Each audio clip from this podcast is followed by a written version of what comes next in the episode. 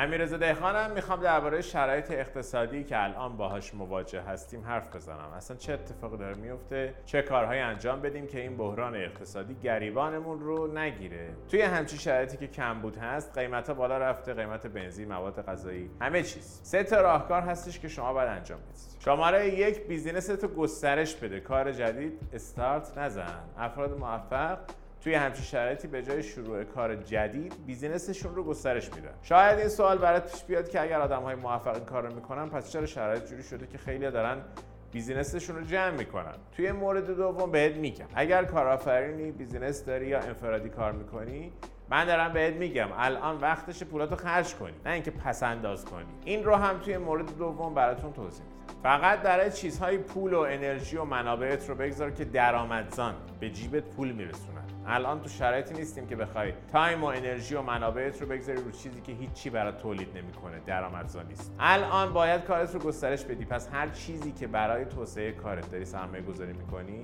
پولت تایمت انرژیت باید برای چیزی باشه که پتانسیل درآمدزایی داره.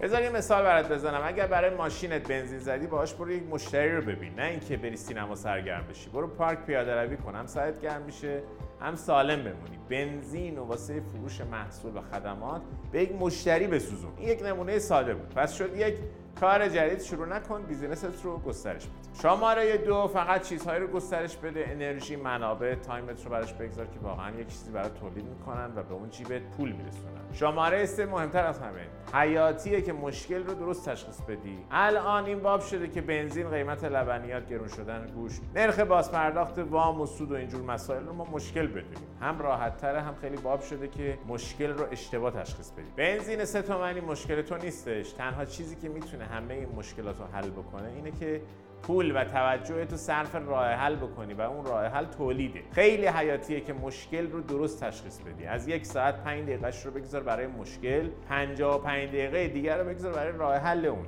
راه حل همیشه تولیده پس کارمون شد این سه تا مورد. کار جدید شروع نکن بیزینس تو گسترش بده برای چیزهای پول انرژی و منابع تو بگذار که واقعا یک چیزی تولید می‌کنن. 5 دقیقه وقت بگذار مشکل تشخیص بده بقیه زمان تو بگذار برای راه حل.